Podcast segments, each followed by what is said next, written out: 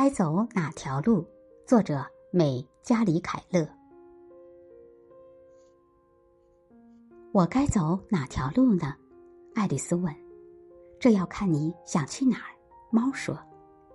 我也不知道，爱丽丝说。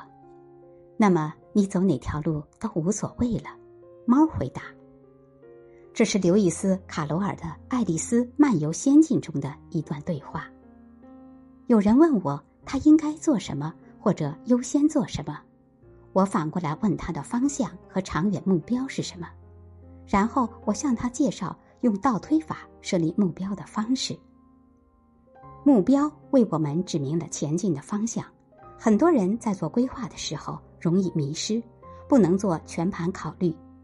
研究人员把这种现象叫做规划谬误。看到整个过程进行全盘考虑，倒推着将大目标分解成数个小步骤，这就是在规划中运用倒推法的具体步骤。